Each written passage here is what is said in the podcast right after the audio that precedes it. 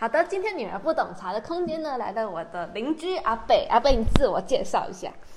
小弟我姓邱，是上个月才从台北退休回来啊，返回这个故乡啊，来这个照顾一下妈妈啦，还有看看故乡有些什么特色的小吃啦，或者是什么风味啦，都了解一点。就这样。那阿北之前你做的工作是什么呢？我以前是办杂志的，啊，是一个杂志社的社长，啊，对，在这个行业里面也打滚了40年了。40年，然后上个月刚退休。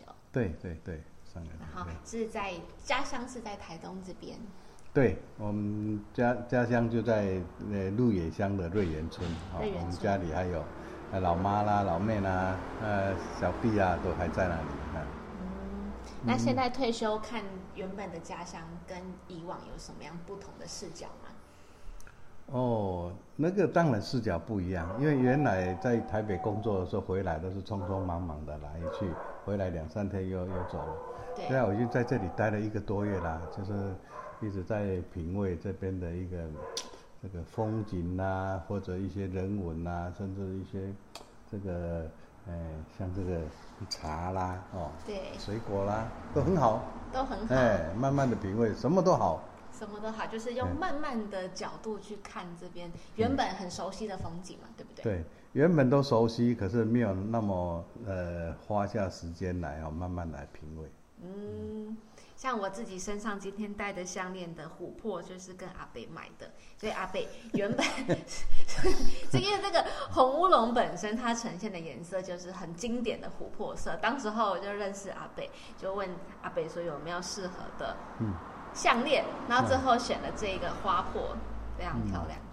这个我刚才在喝这个茶的时候就看那个颜色，真的漂亮到就像很高级、很顶级的琥珀的颜色啊。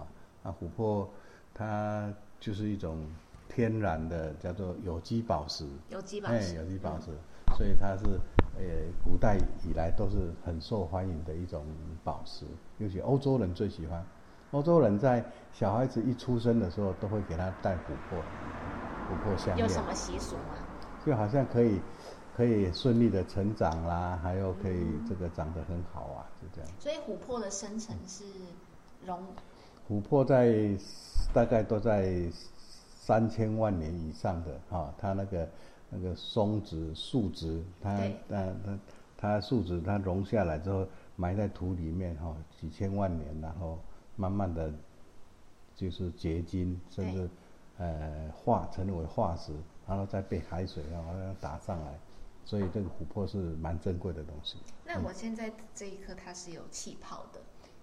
因为它是琥珀在形成当中，它会有一些空气进去，对，甚至有时候会有树叶甚至小蚂蚁进去，然后就会压在琥珀里面。对，然后空气在里面的时候受到高压一压的时候，有时候它会裂开，空气会裂开，就好像蹦出好像有花朵的那种感觉，那个花朵就会有一些闪闪亮亮的很漂亮的那个琥珀花出现。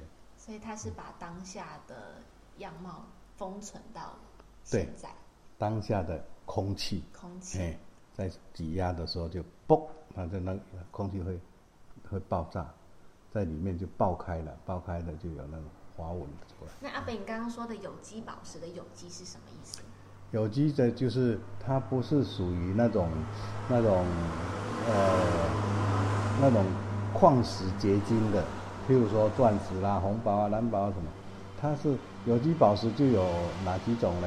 琥珀、珊瑚、珍珠，这都是属于有机宝石啊。那跟我们的有机茶是完全不一样的有机。因为它的为什么叫做有机呢？其实我也不是那么清楚啦。但是呢，它就跟那种结晶宝石就不太一样。你看珊瑚也不会结晶，对，那个珍珠也不是结晶的琥珀它就是树脂的那个数千万年的一个埋在土地里面所成的化石。那之前因为办展览有到世界各地，就其实有看到各个不同，不管是不同国家的人都有。那这样子回来到台东，你觉得台东这边的人，如果你用3个关键字，你觉得这边的人是什么样子的样貌呢？哦，这个台东哦，它不是用人来形容啦，因为不是用人，因为我一回来就感受到这边的一个，像我最喜欢看的就是蓝蓝的天，白白的云，还有远山哈、哦，那个山在那个白云当中，尤其是早上那个叫做那个早上清晨的时候，那个叫山蓝啊，对，云雾缭绕，在山腰中间那样飘来飘去，对，太漂亮了，那不是画家画得出来的。而且那种宽阔那种壮观的样，画家是画不出来的，你只能够亲眼去感受。所以我希望，我很喜欢推销台东，台东推广大使邱阿伯。我的意思是说，在这样的环境底下的人，有没有被熏陶成某一种样貌？比较抽象一点，就当然是以跟都市人来比较起来，他们就会比较，就是生活上都步调会比较慢。对，哦，你说优雅呢，也不见得，因为农人啊，他们工人啊，他们做工作还是要很那个。可是，在休闲的时候，像晚上7、8点，就大家都没事啦，就很休闲啦。就是看电视的啦，就像我就喜欢晚上出来走一走啊，看看夜空啊，看看寻找看有没有星星啊，我觉得蛮舒服的。那你说人到哪里都是人，只是你在什么心境之下，你会有什么不同的感受。像我现在在这边喝茶，那感受就跟在永康街喝的就不一样了，不一样。对，那因为阿北是对珠宝这边有很专业的部分，那因为我之前有在珠宝店上班，我记得那时候老板教我看钻石，它有分明亮等级跟干净等级，就是 pure 的程度。那我现在听起来我自己的整体感受就是这边会带给我们就是像原矿一样，我们这边的心境没有太多的雕琢，包含我们对于服装、对于打扮、对于时髦程度可能没有城市这么来的要求，但是我们这边很纯粹在于心境上的表现。会不会很抽象这样的比喻？对，你们年轻人想法可能就比较喜欢抽象，我是比较实在一点。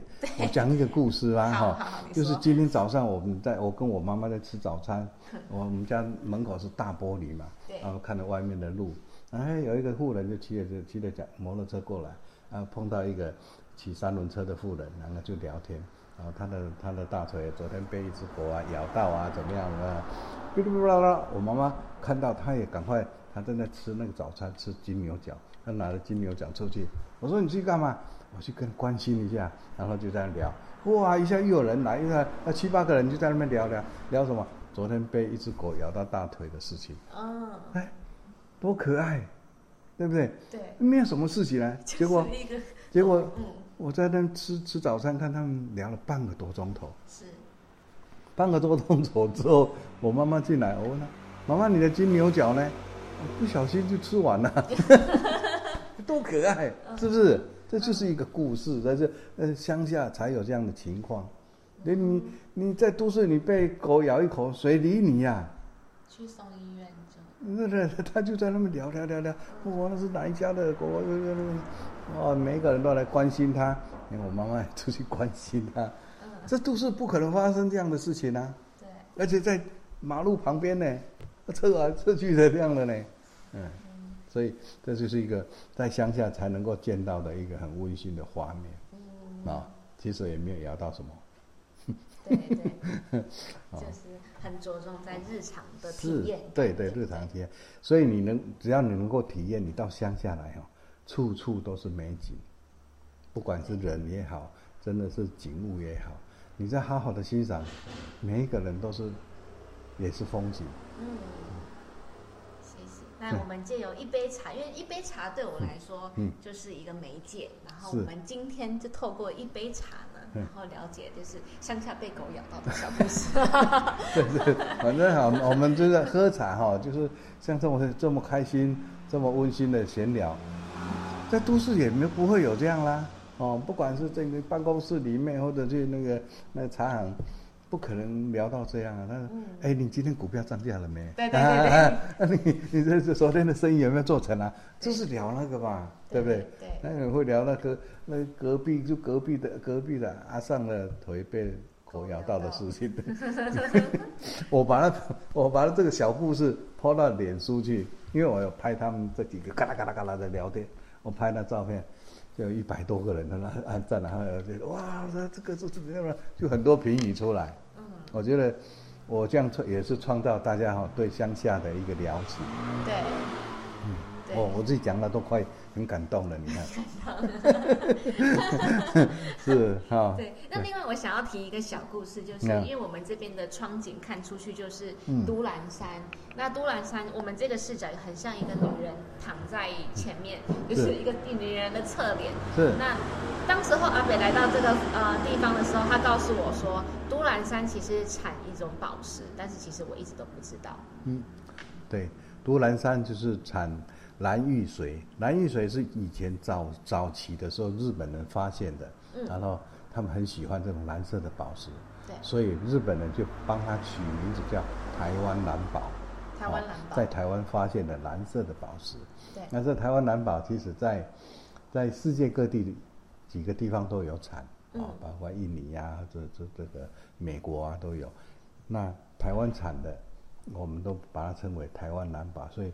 就很受人家欢迎，包括观光客啦，包括早年那些陆客来啊，都要买。台湾最好的宝石就是台湾蓝宝，而且它很漂亮，蓝的水绿，像海蓝色一样，很漂亮。对，今天真的是了解很多，就是我们是闲聊啦，闲聊。在这里跟你们这样。年轻人聊天，我也觉得蛮快乐的啦，这样对，所以我觉得回到茶的本质，因为其实早期喝茶没有太多的规矩，是，就是因为喝茶大家会变得比较热络、比较熟，然后我觉得这个我希望可以回到当时候，就喝茶它没有太多的目的，就是我们就是大家聚在一起闲聊聊最近发生了什么事，或者是你懂的一些专业知识，我们也可以互相的交换交流。是对，我觉得很开心，谢谢邱阿伯，谢谢。还是有个 ending， 这样可以吗？